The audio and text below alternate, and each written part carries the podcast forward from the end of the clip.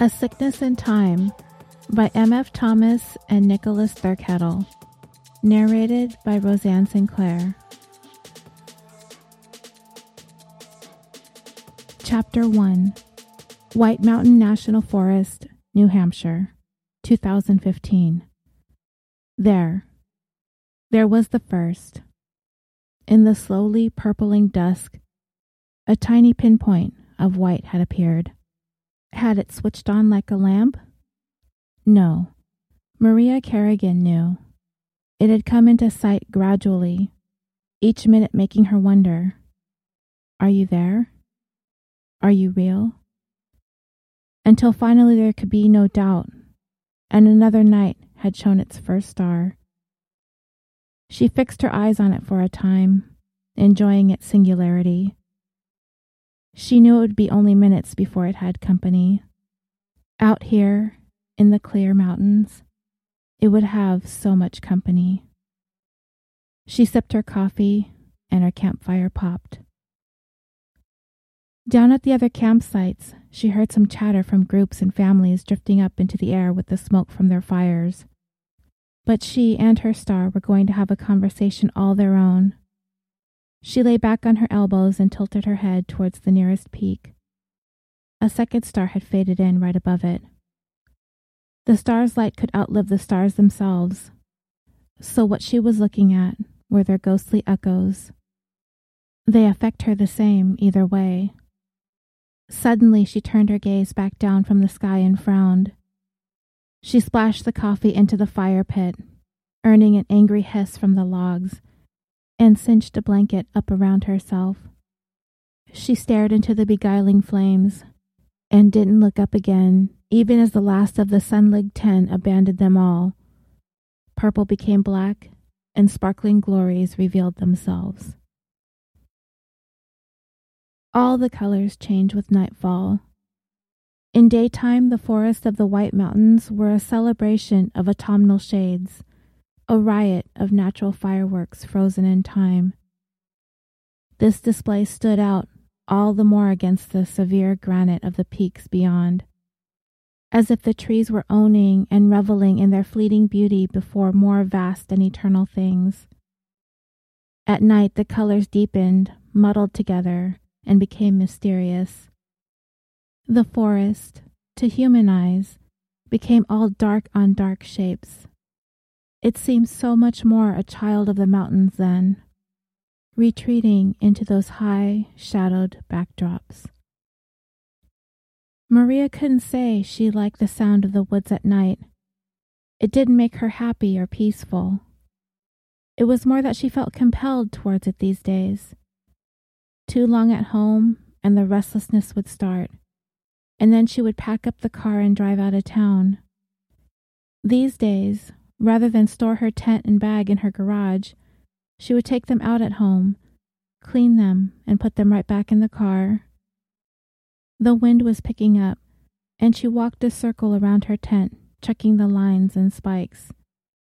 Stepping wide to avoid tripping over a line, her foot came down in the darkness on top of a rounded rock and turned. She stumbled, her ankle throbbing in complaint, and she cursed quietly to herself. Even as she turned her foot to test for injury, she felt her left hand snake down towards her leg out of old instinct, searching for a 341. 341s. It had been 12 years since her basic military training with the Air Force at Lackland, and the drilling of those two months still hid in her muscles and in her mind. The 341 was a trainee report. Every day on drills, you were required to keep three blank 341s folded precisely in fourths in the left cargo pocket of your pants. A TI or anyone else authorized to demand one if they wanted to register an official compliment or demerit against something you had done. They never registered one as a compliment. To be told to reach for a 341 became one of those ominous fears that followed a cadet everywhere, from the jogging trails to the mess hall to their own dorms, as they aggressively swept away the Texas dust that returned every damn day. To go through BMT was to learn that you could fail in ways that you couldn't possibly have imagined before. After a couple of weeks, though, Maria had started to see the point. That the stringent, even sometimes arbitrary, demands and threats had a larger purpose to break her out of old ways, teach her how to bond with her squadron under round the clock stress, the overt attempts to confuse and divide them.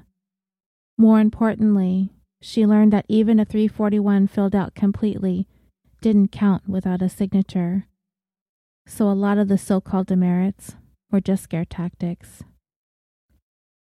That knowledge didn't stop her from imagining the barks of a TI over her shoulder even years later, and didn't stop after some especially stupid mistakes. Her left arm from twitching down towards paper she no longer carried in a pocket that didn't even exist on these pants. She pressed the leg down firmly into the ground. The ankle was fine. It was sore, but that was nothing. You could work through sore. Her circuit complete, she slipped off her boots, entered the tent, checked her watch, set an alarm, and fell asleep almost immediately. Most people came up here to get away from alarms.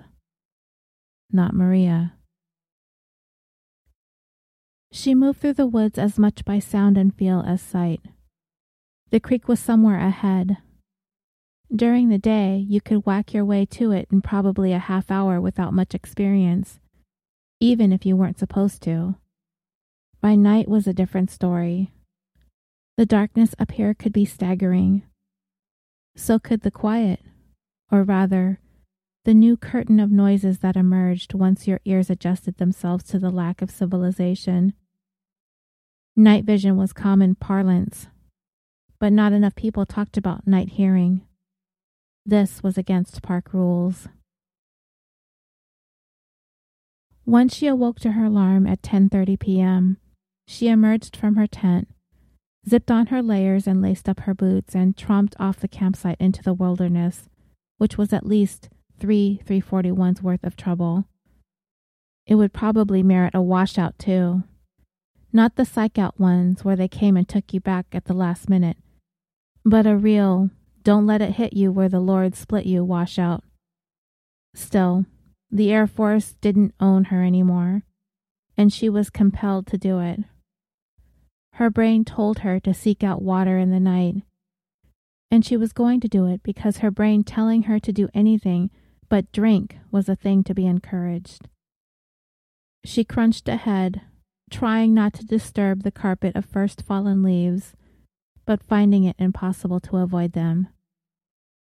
Yeah, she thought to herself. Better that you know I'm coming, critters. Maria's in the woods.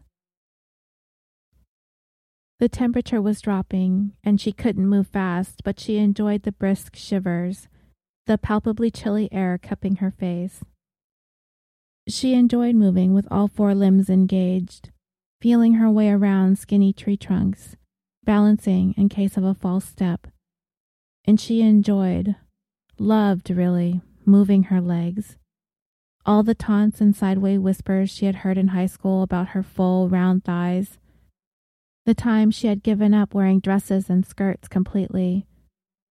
All those weak and frightened memories had been put away the first time she out squatted half the men at Lackland.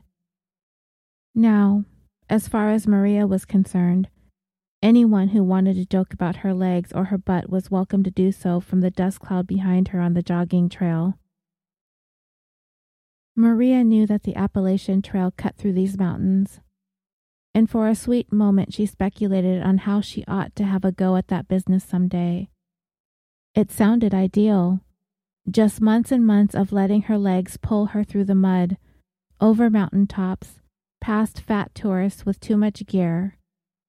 Finally, the sound of the creek swelled enough to wash out the others. She knew she was close. Despite her caution, her steps picked up. She didn't know why the little creek excited her or it seemed to call her, only that it did, and that she would answer. It was not always her business to make sense of her orders. That much she knew. There it was. There it had been for who knows how long, burbling its path through the woods, around rocks and reeds, housing bugs and fish, ferrying the dead leaves. Always one way from some peak to some pond. Maria couldn't help seeing the creek as a little like an alien universe. Growing up in a desert that some folks had conquered and called a suburb, she hadn't seen water doing its business this way until she was an adult. Sometimes a hydrant blew, and she had seen the water trickling in little piss rivulets down the pavement looking for a sewer grate. And of course, there were the flash storms. There was nothing like a flood to make you believe that there was an Almighty and that he, she, or it was ticked off.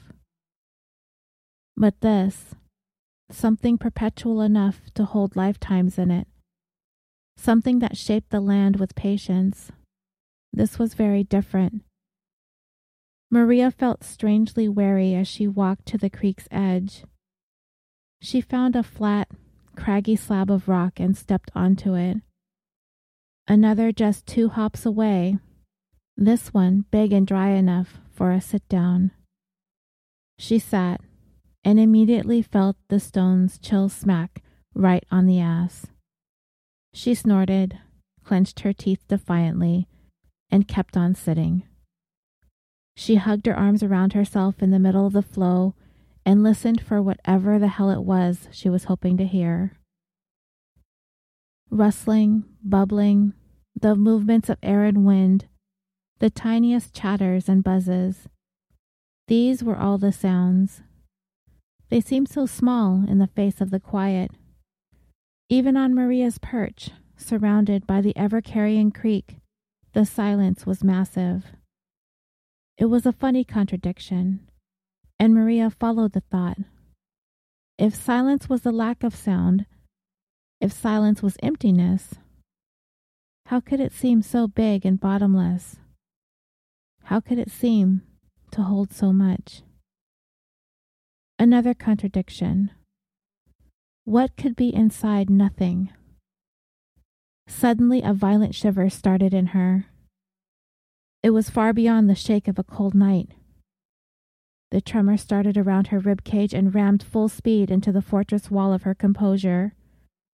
She was chastising herself before the first tear could even threaten to come.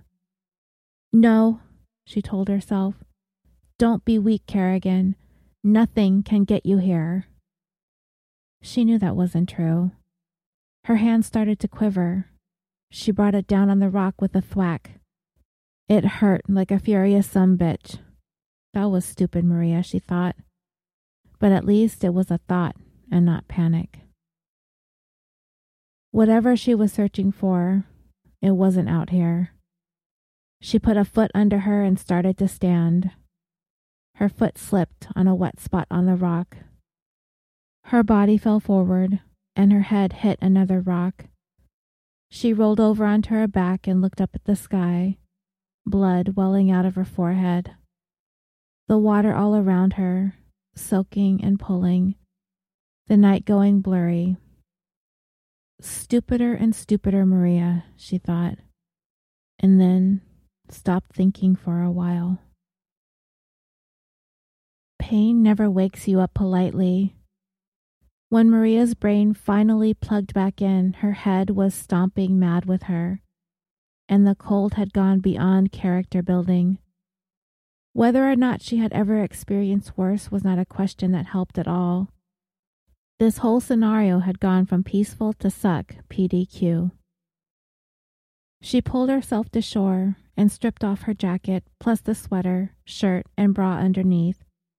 She shook off the jacket, which was water repellent, and put that back on over her bare torso, fumbling with zippers with her tingling fingers. She didn't fancy traipsing through the woods pantsless, so she pulled them off, wrung them out as best she could, and put them back on. If she could keep her core warm and gut out the rest, all would be well. Now the question was which way to go.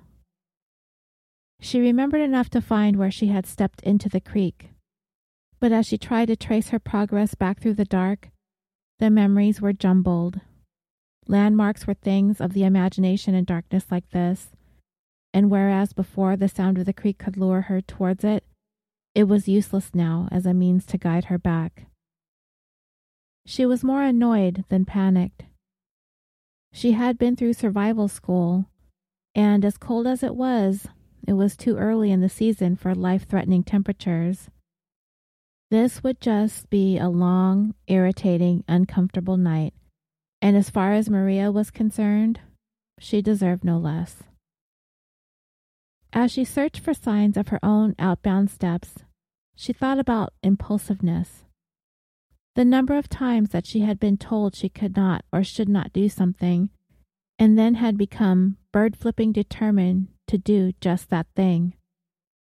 It probably came from her Salvadorian mother, who had raised two children on her own after her charming Irish rogue of a husband had decided that the rogue side of him had priority over the husband side.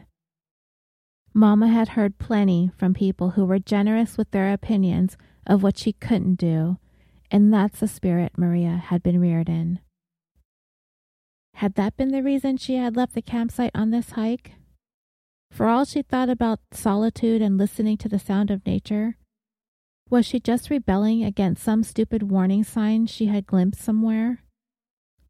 Sounds about right, she thought, pushing a branch out of the way. Many, many stars were out now, Maria wondered why she wasn't back in front of the campfire looking at them. Or just sleeping, damn it. And would it really have been so bad if she had just stayed the hell home for a couple of days? Is that regret? asked a voice in her head. Shut up, she mumbled audibly, and then caught her foot on a root and pitched forward again. Damn, was she ever sick of falling in the dark? Something strange was under her fingertips as she readied to push herself back up. A hard, straight edge. Funny how a straight line could feel like an intruder in nature, but there it was, metallic and almost sharp. That was what had caught her notice. A rock could be split by water, or worn flat, or rounded out, but that long, straight, sharp line was uncannily human. Curiosity can intervene in any moment of a person's life. Maria remembered collapsing once during drill because she hadn't hydrated properly. And even as her brain spun and her body turned to noodles, there was a part of her that saw this little wisp of a cloud in the sky. The tiniest cloud, the only cloud around, in finding that just so interesting. So, cold and ticked off, she decided that she needed to know what this thing was, even if she could only learn by touch. The thing was a flat slab, about two feet by one, stuck in the ground and mostly covered by dirt. It reminded her of a grave marker, and on that impulse, she ran her fingers over the top. She felt grooves, markings, that were probably letters gouged into the surface.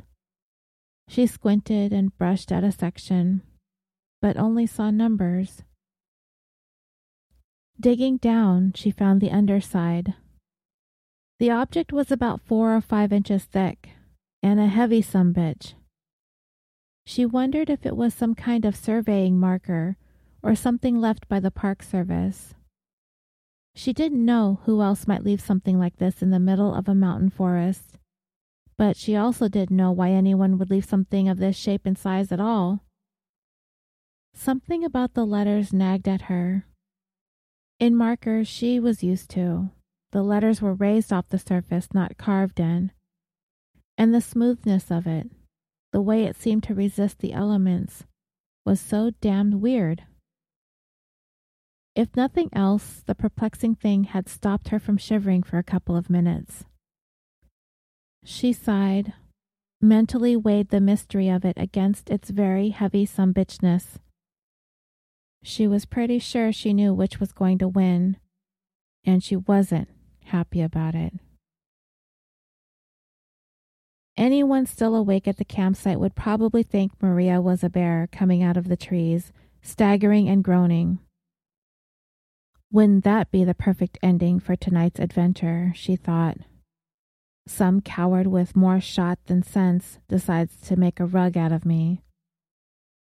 She was in that miserable state of shivering and sweating all at once, still lugging her stupid find as she had done the whole winding blind walk back. She reached her campsite and let the thing drop in the dirt.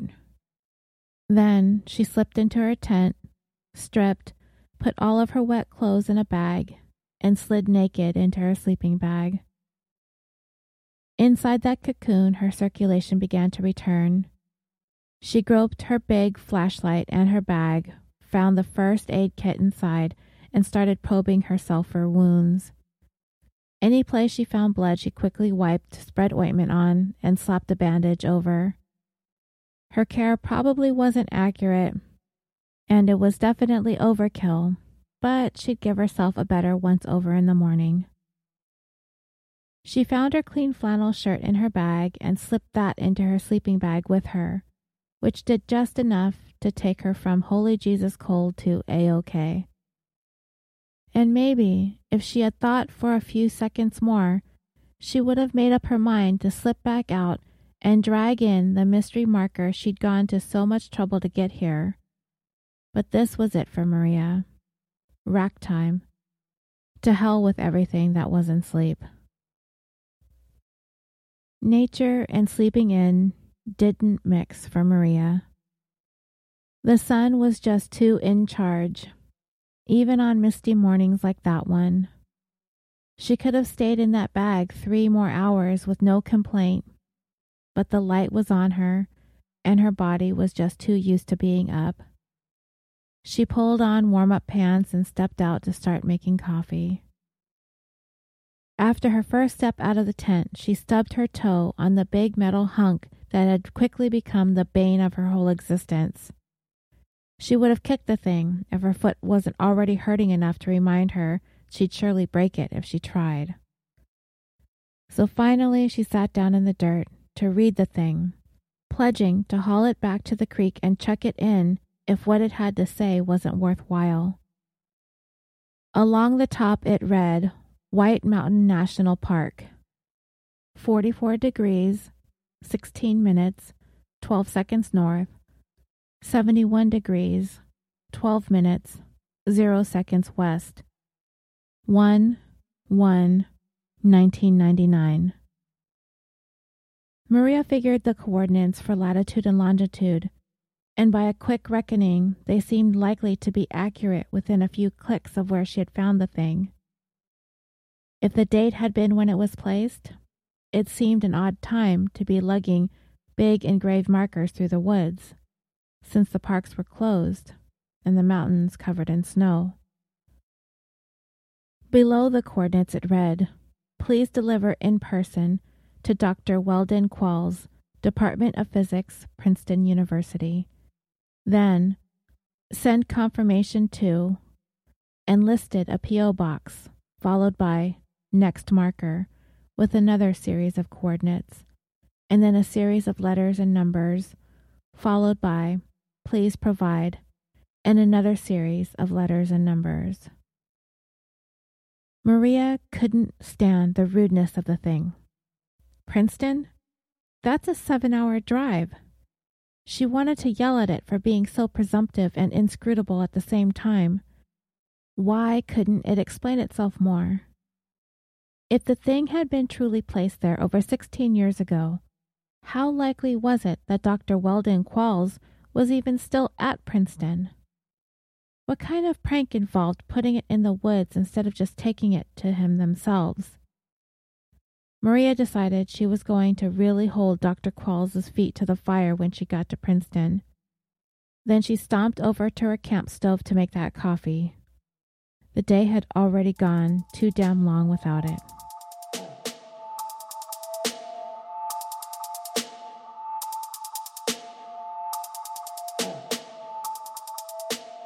A Sickness in Time by M.F. Thomas and Nicholas Thurkettle.